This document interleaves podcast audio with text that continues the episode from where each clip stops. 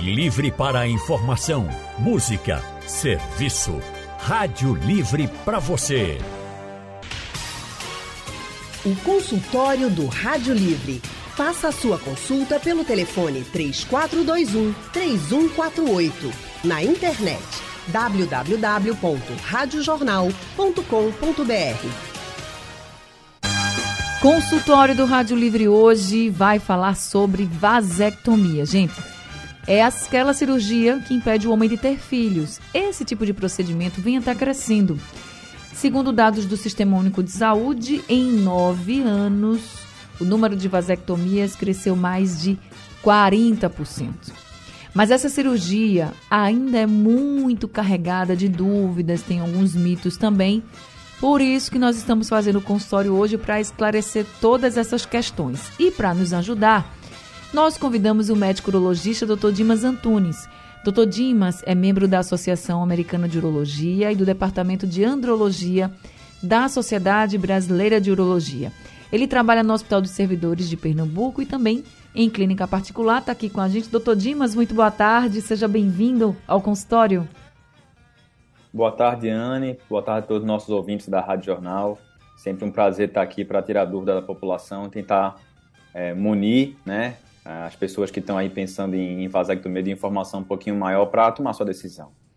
Pois é, e aí eu já convido aqui os nossos ouvintes, quem quiser participar pode mandar perguntas pelo nosso WhatsApp, o número é 99147 8520, ou se você preferir, você pode ligar para a Rádio Jornal. Mas aí para você ligar para a Rádio Jornal e conversar ao vivo com o Dr. Dimas, o número é diferente, anota, para você ligar, o número é o 3421 3148.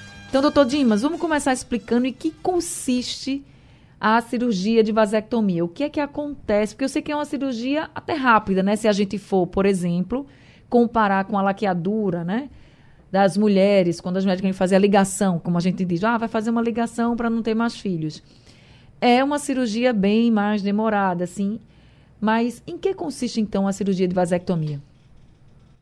Joia. Então, assim, primeiro, para que, é que ela serve, né? Então, a cirurgia de vasectomia ela também é conhecida como cirurgia esterilizadora masculina.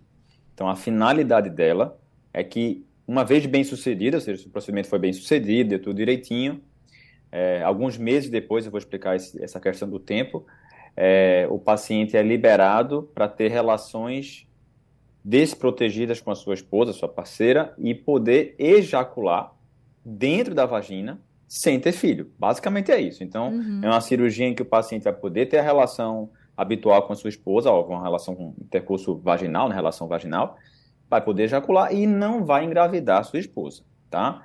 É, em que consiste essa cirurgia? Então, para a gente saber o que é que acontece na cirurgia, tecnicamente falando, a gente precisa entender um pouco a besteirinha só de anatomia para entender o que é que acontece. O sêmen, que é o que o homem ejacula, né? Popularmente o homem gozou, ejaculou, né? Aquele, aquele líquido que sai no orgasmo. Pois bem, aquele líquido, ele é uma soma de três órgãos. Então, quando o paciente ejacula, aquele líquido ele vem de três órgãos. Vem do testículo. O testículo é, é, o, é o órgão que produz a testosterona, né? Que é o hormônio masculino principal. E o espermatozoide. Então, o testículo produz espermatozoide. O espermatozoide é o que se junta com o óvulo para formar o bebê. Pois bem, o espermatozoide vem do testículo. Mas o sêmen não é feito só de espermatozoide. Ele é feito também de líquidos produzidos por, uma glândula, por um, par de glândulas chamadas vesículas seminais e pela próstata. E aí vem já o primeiro mito a gente quebrar. Quando a gente faz a cirurgia de vasectomia, o que a gente interrompe é simplesmente esse canal fininho chamado canal deferente. Que, no caso do sexo masculino, essa, esse canal ele tem uma posição anatômica que facilita a sua abordagem. É por isso que é muito mais fácil você acessar o canal deferente, que fica na bolsa escrotal, muito mais fácil o acesso, do que as trompas uterinas, ficam dentro da barriga da mulher. Então, imagine, a invasão para fazer uma laqueadura ela é muito maior do que a invasão cirúrgica, vamos dizer assim, para fazer uma vasectomia. Né? Então, já começa a ter uma ideia do quanto mais simples é o procedimento em relação aos seus riscos. Mas, pois bem, então na cirurgia é feito isso. O que a gente faz é interromper esses canais deferentes o homem tem dois, né? Cada testículo tem um canal desse. E a gente interrompe. Como interrompe? Então, a gente tira um pedaço dele, queima as pontas, bota um clipezinho ou então dá um nozinho em cada ponta, né? Bota um olhando para cima, outro olhando para baixo, para evitar a recanalização espontânea, né? Que é uma pergunta que sempre surge. Então, essa é a cirurgia. E aí, quebrando o primeiro mito, é, é, que é muito comum acontecer, é o seguinte: muitos homens, né, inclusive mulheres também pensam, que ao fazer a cirurgia de vasectomia, o homem não vai mais ejacular, não vai sair mais sêmen. Né? Isso é um baita de um mito. Por quê? A explicação ela é fisiológica, ela é anatômica. Do sêmen, um homem ejaculou, ejaculou lá a média de ejaculação habitual, habitual de um homem é 2,5, 3 ml, 4 ml no máximo. Daquele volume ejaculado, daquele líquido, apenas 2% é feito de espermatozoide. Ou seja, quando a gente faz a cirurgia de vasectomia, o homem continua ejaculando, porque 70% do volume do sêmen vem das vesículas seminais, e elas não são mexidas nessa cirurgia, e 25 a 28% vem da próstata. Então, primeiro mito a ser quebrado. Fiz a cirurgia de vasectomia, eu vou ejacular? Vai, você vai ejacular normal. A diferença é que se a gente pegar esse sêmen de um paciente que fez a vasectomia botar no microscópio, a gente não vai achar mais os espermatozoides. E essa é a finalidade da cirurgia, né? Que o paciente continue tendo sua vida sexual ativa com sua esposa, no entanto, não a engravide. Então, essa é a finalidade do procedimento. Doutor Dimas, quanto tempo demora mais ou menos uma cirurgia de vasectomia? O procedimento propriamente dito, ele realmente é rápido, né? Da hora que eu, como cirurgião, o paciente já está lá em posicionamento, tudo direitinho, e eu vou entrar para começar a cirurgia, Sendo a cirurgia muito tranquila, demora 15 minutos, é uma cirurgia realmente muito rápida, 15, 20 minutos. Hoje, hoje eu estava fazendo uma antes de vir para cá. Né? Então, assim, é uma cirurgia bem rápida, né? É, é, óbvio que tem alguns detalhes técnicos que podem facilitá-la, né, uhum. em relação... Mas são manejos técnicos, mas, via de regra, não é uma cirurgia que costuma demorar muito, não. E é, ela é uma cirurgia pouco invasiva, né? Então, na maioria das vezes, o paciente faz aquele procedimento em regime ambulatorial. O que, é que significa isso? Na maioria das vezes, o paciente não precisa internar. A gente vai para o hospital ou vai para um pequeno bloco cirúrgico para usar a salinha da cirurgia, né? Óbvio, se tiver algum consultório que tenha um, uma, uma estrutura para fazer isso em nível ambulatorial com toda a segurança para o paciente, ok, mas é, é não, é, não é necessariamente uma baita estrutura para fazer uma cirurgia de vasectomia, né? Eu costumo, né, obrigatório, mas eu gosto de fazer sempre com sedação, que eu acho que deixa o paciente um pouquinho mais relaxado. Uma sedação muito leve, né, nada que vai interferir. Fez aquele procedimento, acabou o procedimento, come uma coisinha, faz um lanchinho, bota uma roupa de baixo mais apertada, uma compressinha de gelo e vai para casa, né? É para casa usando a compressinha de gelo ali em poucos dias ele já vai estar apto para fazer suas atividades. Às vezes eu opero na sexta-feira, segunda-feira o paciente está trabalhando. Então, é, é, uma cirurgia que ela é realmente, tecnicamente, pouco invasiva. O doutor, e aí, quanto tempo depois, por exemplo, o homem pode voltar a ter relações sexuais? Mesmo que ainda seja Excelente. protegido, né? Porque o senhor Isso. disse que ainda tem um tempo, Isso. claro. Exatamente. Então, assim, Normalmente, quando a gente faz a cirurgia, né, o paciente, em uma ou duas semanas, a gente já está liberando ele para ter relação protegida. Sim. Né? O que eu, a, analogia que eu gosto de fazer é o seguinte: imagine que você tem um viaduto, né, e esse viaduto é o canal deferente. Então, tem os carros passando ali. Ali são os espermatozoides passando. E você quebrou esse viaduto. Quebrou esse viaduto. Ok, tem carro que não vai chegar mais, mas tem carro que já passou. Então, entre fazer a cirurgia e eu liberar o paciente para ter a relação desprotegida com a sua esposa, quando eu falo desprotegida, pessoal, fica óbvio né, a, a essa orientação, né? É, a gente está tá falando de proteção em relação à gravidez, né? Isso.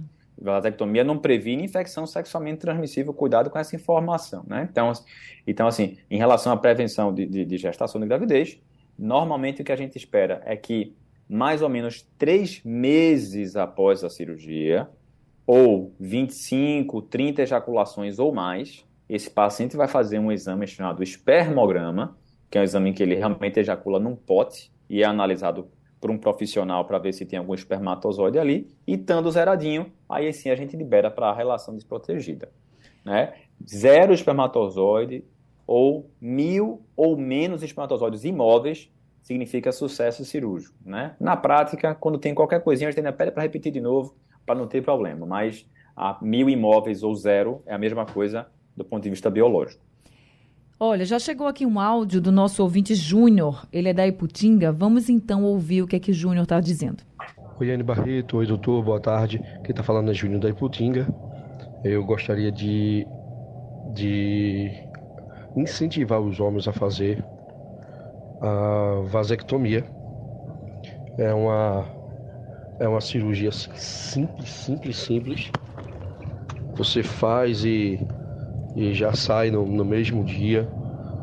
Fiquem tranquilos com essa questão de dor, homens. Fiquem tranquilos referência à potência sexual, ereção, disposição ou qualquer outra função que você acha que vem atrapalhar a sua vida sexual, porque isso é mito, não acontece e muito pelo contrário, suas relações ficam muito melhores e mais tranquilas, sem aquela preocupação de que haverá uma, uma gravidez indesejada. Então, fica a dica, fica aí a, a essa questão da conscientização e, e esse apoio. Façam, vale a pena. Tá aí o Júnior dando seu depoimento aqui. Ele que deixou claro aí que né? fez, né? É. E deu tudo certo. Agora, ele tocou num ponto da impotência sexual. Já ouvi muitos homens dizerem isso. Assim, ah, não vou fazer não, porque eu tenho medo de ficar impotente. Tem esse risco, doutor? Zero. Zero. Na verdade, assim, eu não vou dizer que é zero, porque é, é, às vezes a associação com o problema é tão forte que de uma forma intuitiva o paciente acaba sugerindo para si mesmo que ele vai ficar impotente. Isso é o que a gente chama de disfunção erétil psicogênica. Uhum. Né? Disfunção erétil, é, que é a impotência sexual, ela pode ser causada por problemas orgânicos, ou seja, existe um problema no maquinário ali da ereção, ou porque não está chegando sangue, a inervação está ruim, os hormônios estão alterados, tem algum remédio que o paciente está usando que não está que está atrapalhando a sua ereção, enfim, algum problema com o tecido peniano propriamente dito, isso a gente chama de disfunção erétil orgânica, né? Tem algum problema ali no maquinário da ereção. E existe a disfunção erétil psicogênica, né? Aquela psicológica, né? O paciente às vezes é um problema de relacionamento, é uma preferência sexual, né? O paciente ali não é aquela opção, fica insistindo numa, na verdade ele quer outra coisa, enfim. Então a gente é, depressão, transtorno de ansiedade, problema financeiro. Então isso é que a gente chama de disfunção erétil psicogênica, né? Causada por um transtorno psicológico não existe mecanismo que faz um paciente que faz a vasectomia ficar impotente. Então, essa informação é super importante e o testemunho de Júnior, com certeza, é muito, foi muito interessante, né? É, ele tocou nesse assunto. Então, não, não, não causa. É, é, vasectomia é uma quebra logística. A gente está quebrando aquele viaduto ali, mas a gente não vai mexer com o nervo da ereção, vascularização, não mexe em nada disso, tá certo? Outro, outro assunto que ele tocou, já aproveitando esse gancho que ele falou, Sim. ele falou assim, em relação a a, a, a, apetite sexual, né? tesão, a libido, também nada. Né? Não, não existe nenhum impacto sobre o desejo, o paciente vai ter mais ou menos desejo. E outra, outra, outra pergunta, outra, outra dado interessante é em relação ao tempo para ejacular. Né? Existe uma disfunção sexual muito comum, muito comum, que é ejaculação precoce. Muitos homens sofrem de ejaculação precoce, a, a prevalência é alta inclusive em pacientes mais jovens, né? Se a impotência sexual ela é mais prevalente, ou seja, mais comum à medida que o tempo vai passando, ejaculação precoce pode acontecer em paciente mais jovem, né? Uma disfunção sexual masculina no paciente jovem, às vezes no início da atividade sexual, tal. Pois bem, também não existe relação entre ejaculação precoce e vasectomia. Fiz a vasectomia, vou ejacular mais rápido ou mais demorado? Não existe esse, não existe essa relação, né? A única coisa que ela está fazendo é mexer na qualidade do sêmen. A gente está tirando 2% do volume do sêmen, está tirando os espermatozoides do ejaculado. O resto é vida normal. Não existe impacto sobre a vida sexual em outros, em outros aspectos. Já temos aqui alguns ouvintes. Cascato do Posto da Panela está ao telefone. Oi, Cascato, boa tarde, seja bem-vindo. Boa tarde, Anne. Parabéns pelo tema. Obrigada. E vou comentar sobre esse tema, que eu sou uma pessoa que já fiz a vasectomia e também, Anne, quero dizer a você expressar que o ouvinte, da, o ouvinte jornal, que a gente é como time. Eu estou pelo Santa Cruz e minha rádio é jornal. Se entra no meu carro é rádio jornal, se entra na minha casa é rádio jornal. O ouvinte da jornal, que a gente se comunica um com o outro, como você se comunica aí, né? Você repórter, a gente, ouvintes, nós temos o telefone um do outro. E o ouvinte jornal está muito triste e abalado, dolorido, com a saída de Wagner Gomes e Geraldo Freire. Infelizmente, viu? Fica aqui meu desabafo, mas vamos ao tema que é importante, né? Pode e... fazer a pergunta. Anne, Sou uma pessoa que fez vasectomia há 15 anos. Concordo com tudo que o doutor falou aí. Esse negócio de impotência não tem, não existe. A cirurgia é simples, não dói na hora, não dói depois. Na mesma hora que você faz essa cirurgia, que é bem rapidinho, como o doutor falou aí, você já vem para casa. Então, infelizmente, hoje, eu sou homem, e existem muitos homens machistas que têm cabeça de jirica, cabeça dura, de dizer não, que se a mulher quiser faça, que se lasque, que não sei o quê, e não é desse jeito. Uma cirurgia simples, né? Tudo que o doutor falou aí, eu passei por isso. E eu aqui indico que já orientei a vários amigos, inclusive uns cinco ou seis já fizeram esse procedimento. E posso dizer que foi uma das melhores coisas que eu fiz na minha vida foi minha vasectomia, até porque a vida hoje não está fácil, você se encher de filhos, cinco, seis filhos, porque é difícil. Então fica aqui o, o, o né, o, a, minha, a minha posição e parabéns pelo, pelo, pelo tema do programa. Obrigada, Cascato. Obrigada também por trazer o seu testemunho aqui, contando um pouquinho da sua experiência. Marcelo da Encruzilhada também está com a gente ao telefone. Oi, Marcelo, boa tarde, seja bem-vindo. Oi, Anne, boa tarde. Tudo bem? Obrigado, tudo bem, e você? Tudo certo. É, também queria parabenizar né, pelo tema, muito importante. E a pergunta em si é a respeito do espermograma. Sim. Eu fiz vasectomia há seis anos Logo após a cirurgia, eu fiz o exame de vasectomia e com um ano fiz é, repeti o exame. Aí eu queria saber do doutor Dimas é, se esse exame é preciso ser feito periódico, repetido, né? É, uhum. É, anualmente ou não, ou só precisa fazer aquele que foi feito e não precisa mais. Então, doutor Dimas, o que, é que o senhor pode responder para o é, Marcelo? Obrigada, viu, Marcelo? Essa, Nada. Excelente a pergunta de Marcelo. Essa, essa, essa, essa pergunta dele é motivo de discussão em congresso, para você ter ideia do quanto foi interessante a, a pergunta dele. Veja, é, as diretrizes internacionais de controle pós-vasectomia não obrigam ninguém a ficar repetindo o espermograma anualmente após o procedimento, tá certo? Se você fez um espermograma e ele já deu zeradinho, você não precisa ficar repetindo, né? Então, é, é, não existe uma indicação formal de repetir o espermograma. Agora, existe espermograma que o paciente fica, e o médico também fica um pouquinho em cima do muro, né? Você fez um espermograma, deu zerado, zerado? A chance de recorrência é muito rara, na verdade. Agora, ou seja, da recanalização espontânea, né? Agora, uhum. fez um espermograma que a contagem já deu alguma coisinha, você ficou em cima do muro, o que a gente faz é ali mesmo. Dá algum tempinho e já repete. Mas depois que zerou, não é obrigatório não ficar repetindo, Marcelo, mas foi uma excelente pergunta e, como eu falei, foi tão boa que isso é motivo de discussão em Congresso. Tá aí, então. E Marcelo também tirando as dúvidas, né, da, de outros ouvintes. Tem uma pergunta aqui do Davi, ele é de Jabotão dos Guararapes. Aí ele perguntou assim, qual o tempo de resguardo? A gente já tinha falado do tempo em relação a voltar a ter relação sexual, mas ele também falou sobre o trabalho, então, assim, o senhor falou, doutor Dimas, que é uma cirurgia rápida, que você sai no mesmo dia, o homem sai no mesmo dia, mas já dá para fazer todas as atividades, assim, ou, ou, ainda precisa dar uma descansada um dia, pelo menos, dois, enfim? É, isso depende muito da atividade que o paciente participa, né? Então, por exemplo, hoje eu operei um paciente que ele trabalha ali com trabalho pesado, né? Trabalha numa fábrica, trabalho muito pesado tal. Eu dei uns, uns cinco dias para ele descansar. E olha que ele trabalha com trabalho pesado, né? Eu dei uhum. uma semaninha para ele descansar. Via de regra, se você trabalha com uma coisa que é mais burocracia, que você trabalha mais em escritório, alguma coisa assim, muitas vezes fiz o procedimento, um diazinho ou outro dia o paciente já estava trabalhando, né?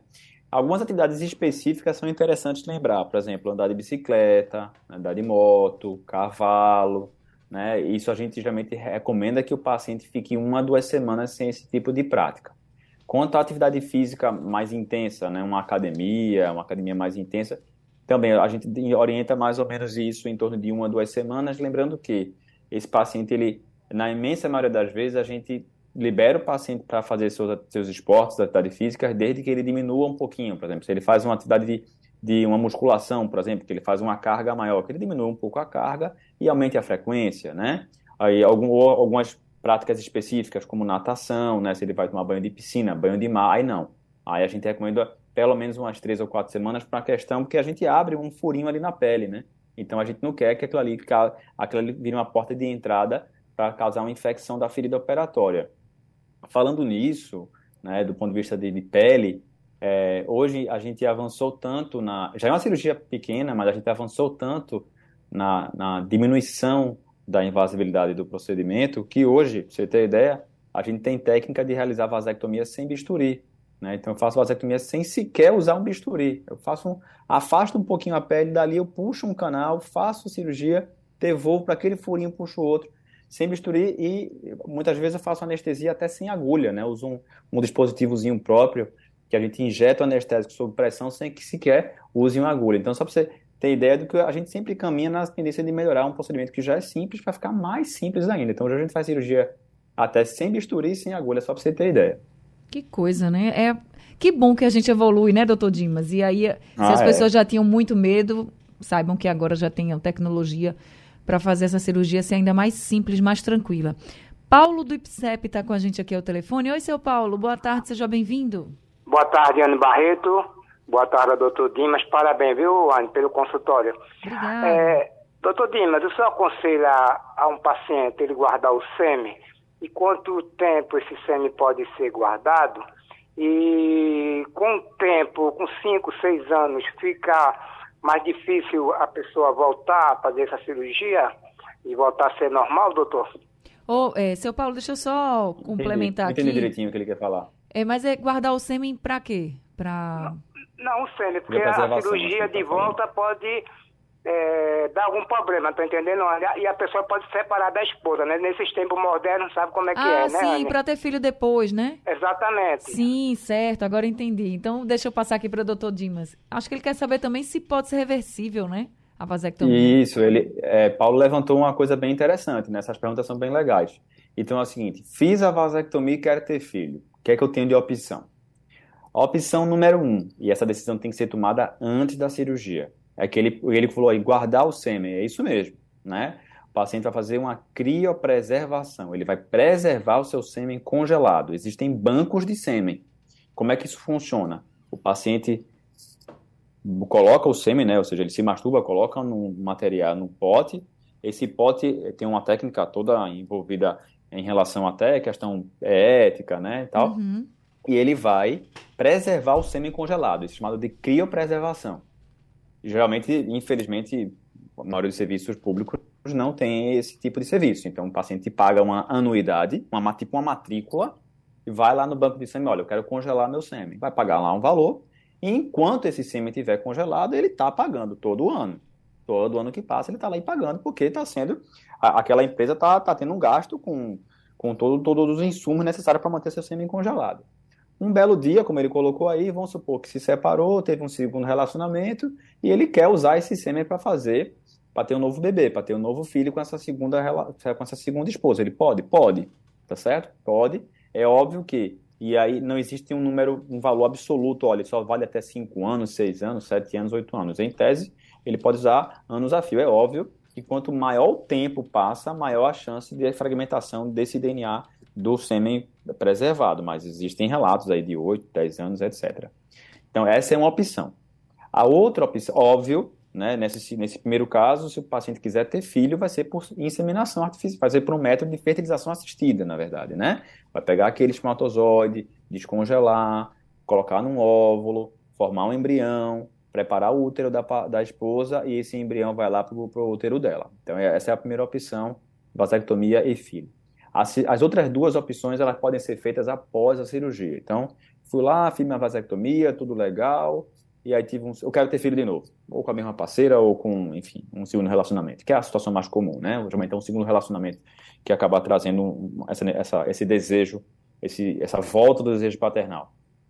É, uma opção é você aspirar espermatozoide diretamente do testículo ou do epidídimo, que é uma, uma bolsinha que fica em cima do testículo. Né? Então, você faz uma aspiração direta daquele líquido e também vai ser feita uma, é, uma, uma fertilização in vitro. Né? Então, aspira, pega esse espermatozoide, junta com o óvulo, forma um bebê e aí vai. E a terceira opção é a cirurgia de reversão de vasectomia. Então, se a cirurgia de vasectomia é uma quebra do viaduto, a reversão é a reconexão desse viaduto, que são os canais deferentes. E aí, pra, e é por isso que ter essa informação é tão importante. A vasectomia é uma cirurgia muito tranquila, muito rápida, coberta pela maioria dos serviços, tanto de plano de saúde, quanto de seguradora de saúde, quanto Serviço Único de Saúde. A sua reversão, na maioria das vezes, não é. Né? Então, assim, e, e, tecnicamente é uma cirurgia infinitamente mais difícil. Então, assim, se a cirurgia de vasectomia dura 15, 20, 15 minutos, 20 minutos, meia hora, na pior, pior das hipóteses, a cirurgia de reversão de vasectomia é uma cirurgia de uma hora e meia, duas horas. A anestesia para vasectomia, anestesia local, uma sedaçãozinha leve, faz e vai para casa. A cirurgia de reversão de vasectomia é anestesia geral. Então, assim, é, é uma, é uma tecnicamente ela é bem difícil, tem que ser feita com um microscópio para aumentar e reconectar aquele canalzinho bem pequenininho que está lá. Então a gente usa um fio extremamente fino para conseguir fazer essa reconexão. E ter esse dado é muito importante, porque isso começa a empoderar você na tomada de decisão. Claro. Ah, não, se fa... não é só abrir e fechar, né? É, assim, a recomendação que eu passo, eu faço muita vasectomia, mas a recomendação que eu faço, olha, se você está na dúvida, pensa um pouquinho mais. Está na dúvida? Segura a onda. Não está na dúvida, está bem decidido, vamos em frente. Porque assim, a chance de sucesso da cirurgia de vasectomia é extremamente alta, 99,8% quando você usa duas ou três técnicas. A cirurgia de reversão de vasectomia não é tão alta assim, tá certo? Então, é, e não é uma garantia também, né? Então existe um custo envolvido. Em relação ao tempo, ele colocou aí, né? Entre você fazer a cirurgia uhum. e fazer a reversão, tem um tempo? Também não tem um dado, mas assim, à medida que o tempo passa, é cada vez mais difícil. Então, a reversão de vasectomia que foi feita até 5 anos da cirurgia, a evolução é uma. 10 anos depois, pode conseguir reverter? Pode, mas é bem mais difícil. A reversão tem uma taxa de sucesso.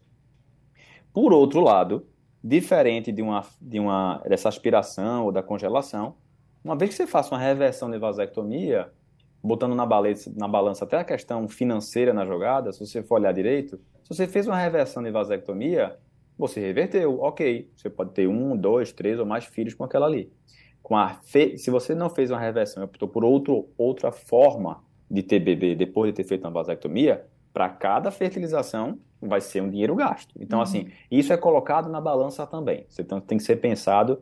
E, e, mais uma vez, Paulo foi outro, assim como o Marcelo fez uma baita de uma pergunta. É, para a pessoa pensar e decidir direitinho, né?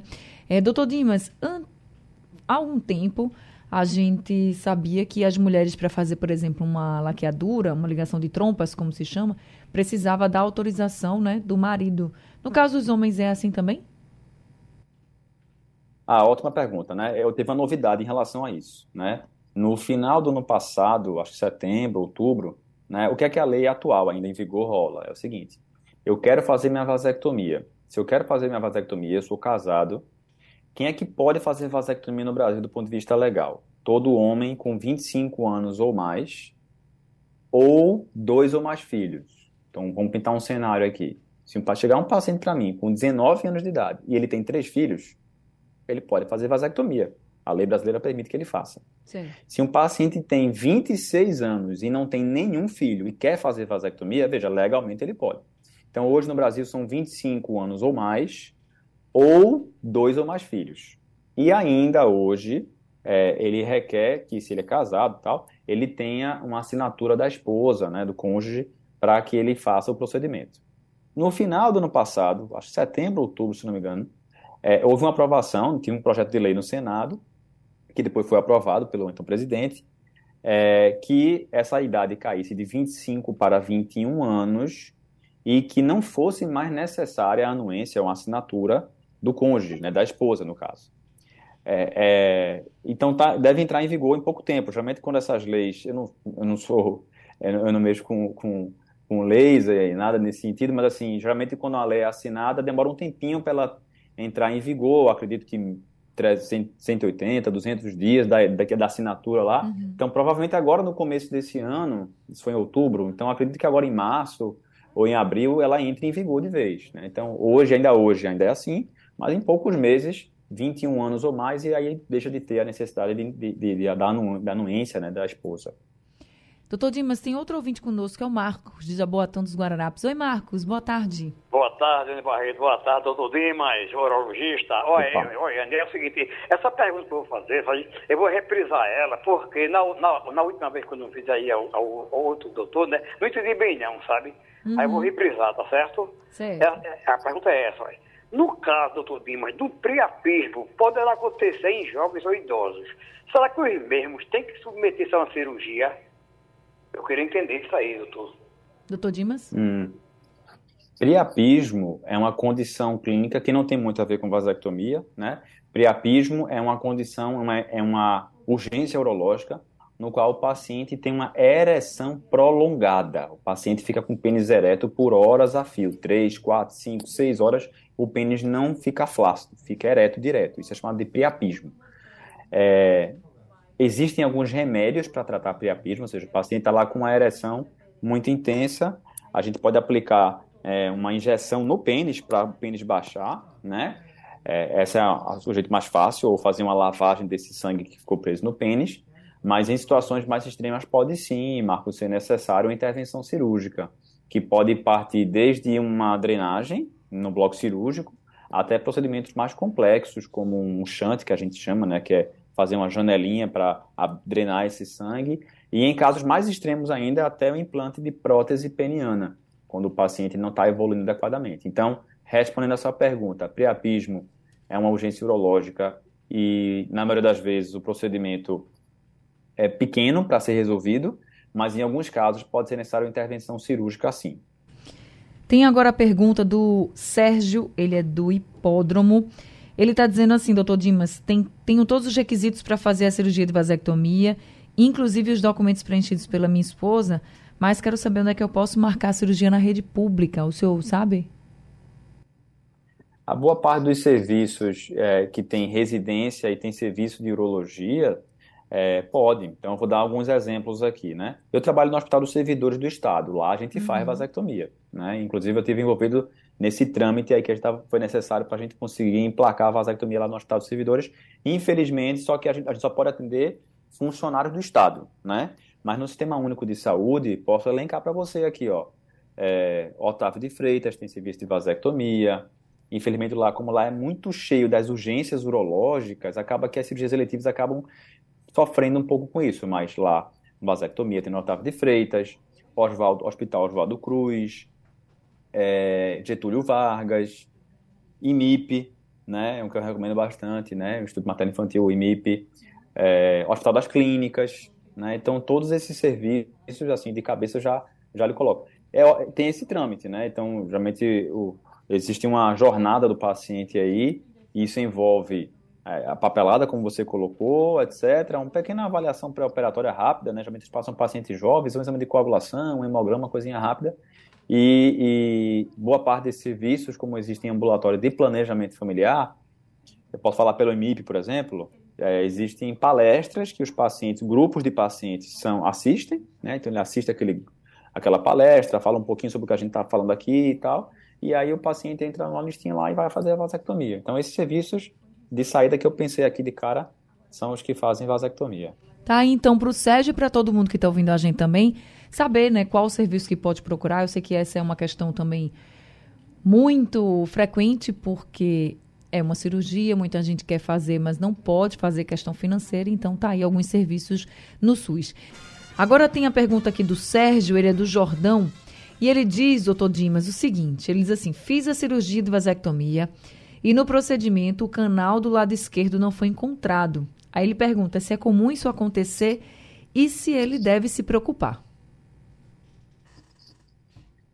É, isso é um dado técnico possível, né? Às vezes fica chatinho para a gente que opera com muita frequência, eventualmente vai, vai se deparar com situações mais chatas, né? O canal deferente difícil, às vezes fica muito fininho, você fica em dúvida ali e tal. Então, de rotina, o que eu gosto de fazer é cortar um pedacinho do canal deferente, que eu já vou ressecar mesmo, corto um pedacinho, e eu sempre mando para biópsia. Né? Eu não acho que o paciente tenha câncer de canal deferente, mas isso é um dado a mais que me garante que eu cortei o canal deferente. Né? Uhum. Existem estruturas ali do lado que não são, são podem ficar um pouquinho parecidas com um canal, e às vezes deixa um pouquinho de dúvida, mas isso, isso pode acontecer, não é tão comum, mas pode acontecer, inclusive já aconteceu comigo, né? Eu fui lá, eu falei, pô, será que eu tenho certeza?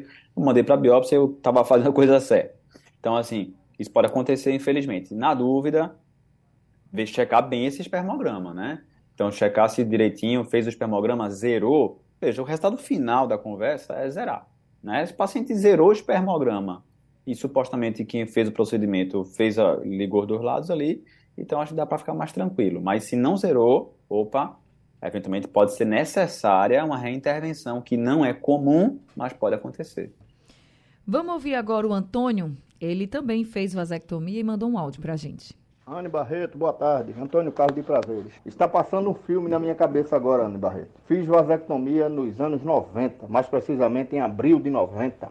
E foi exatamente, tudo ocorreu exatamente como o doutor está destrinchando aí para nós. A minha cirurgia, eu marquei, eu cronometrei na entrada da sala até a saída, 32 minutos de cirurgia. Na entrada da sala de cirurgia, a saída.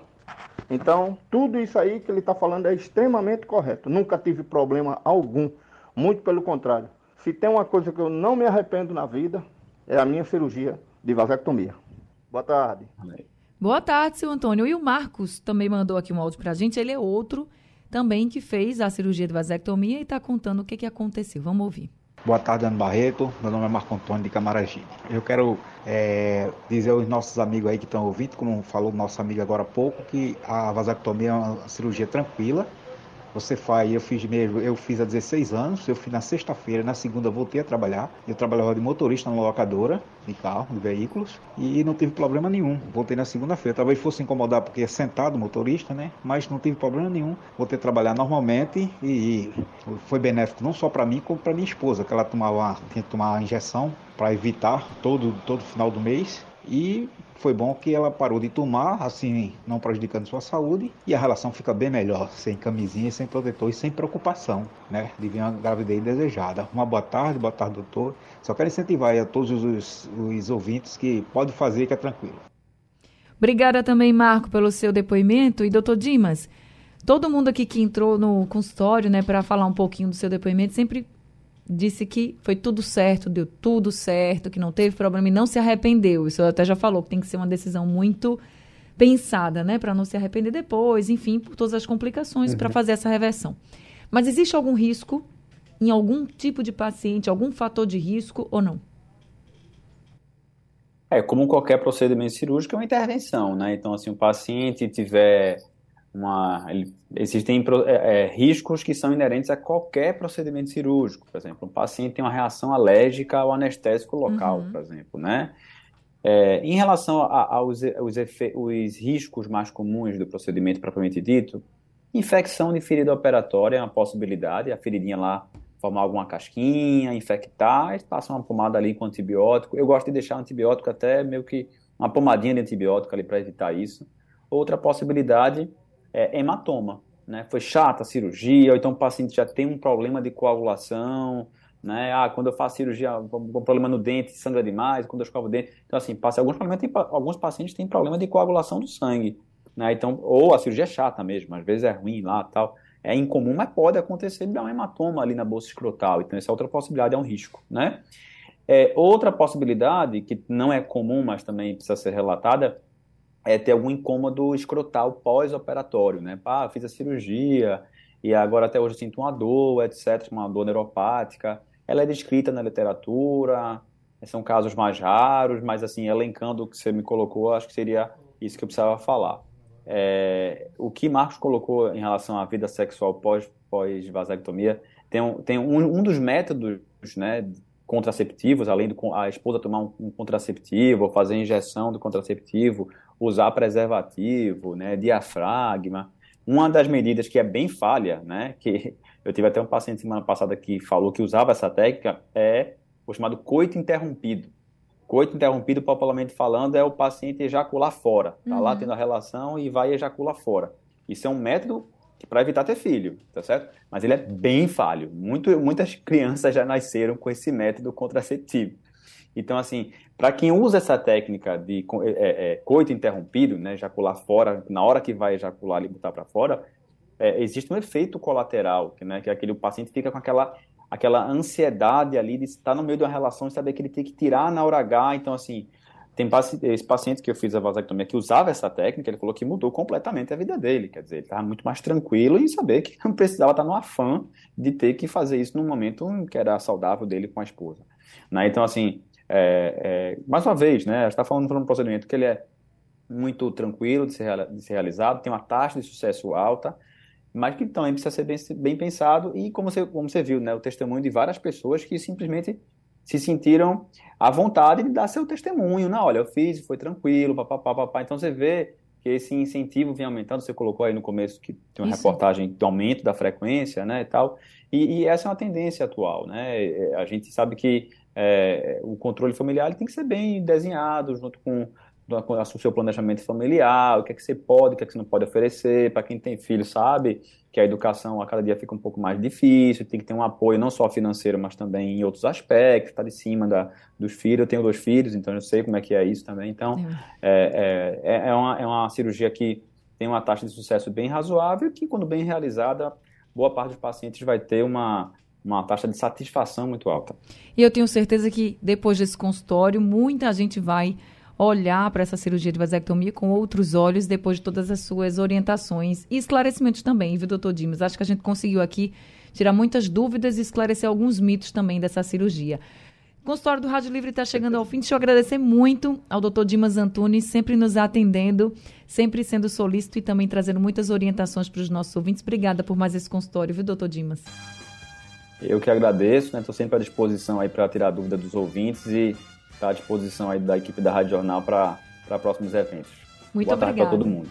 Muito obrigada, doutor Dimas Antunes, que tem, trabalha também numa clínica particular. O número do consultório é o 3221 8448 e também ele atende no Hospital dos Servidores de Pernambuco.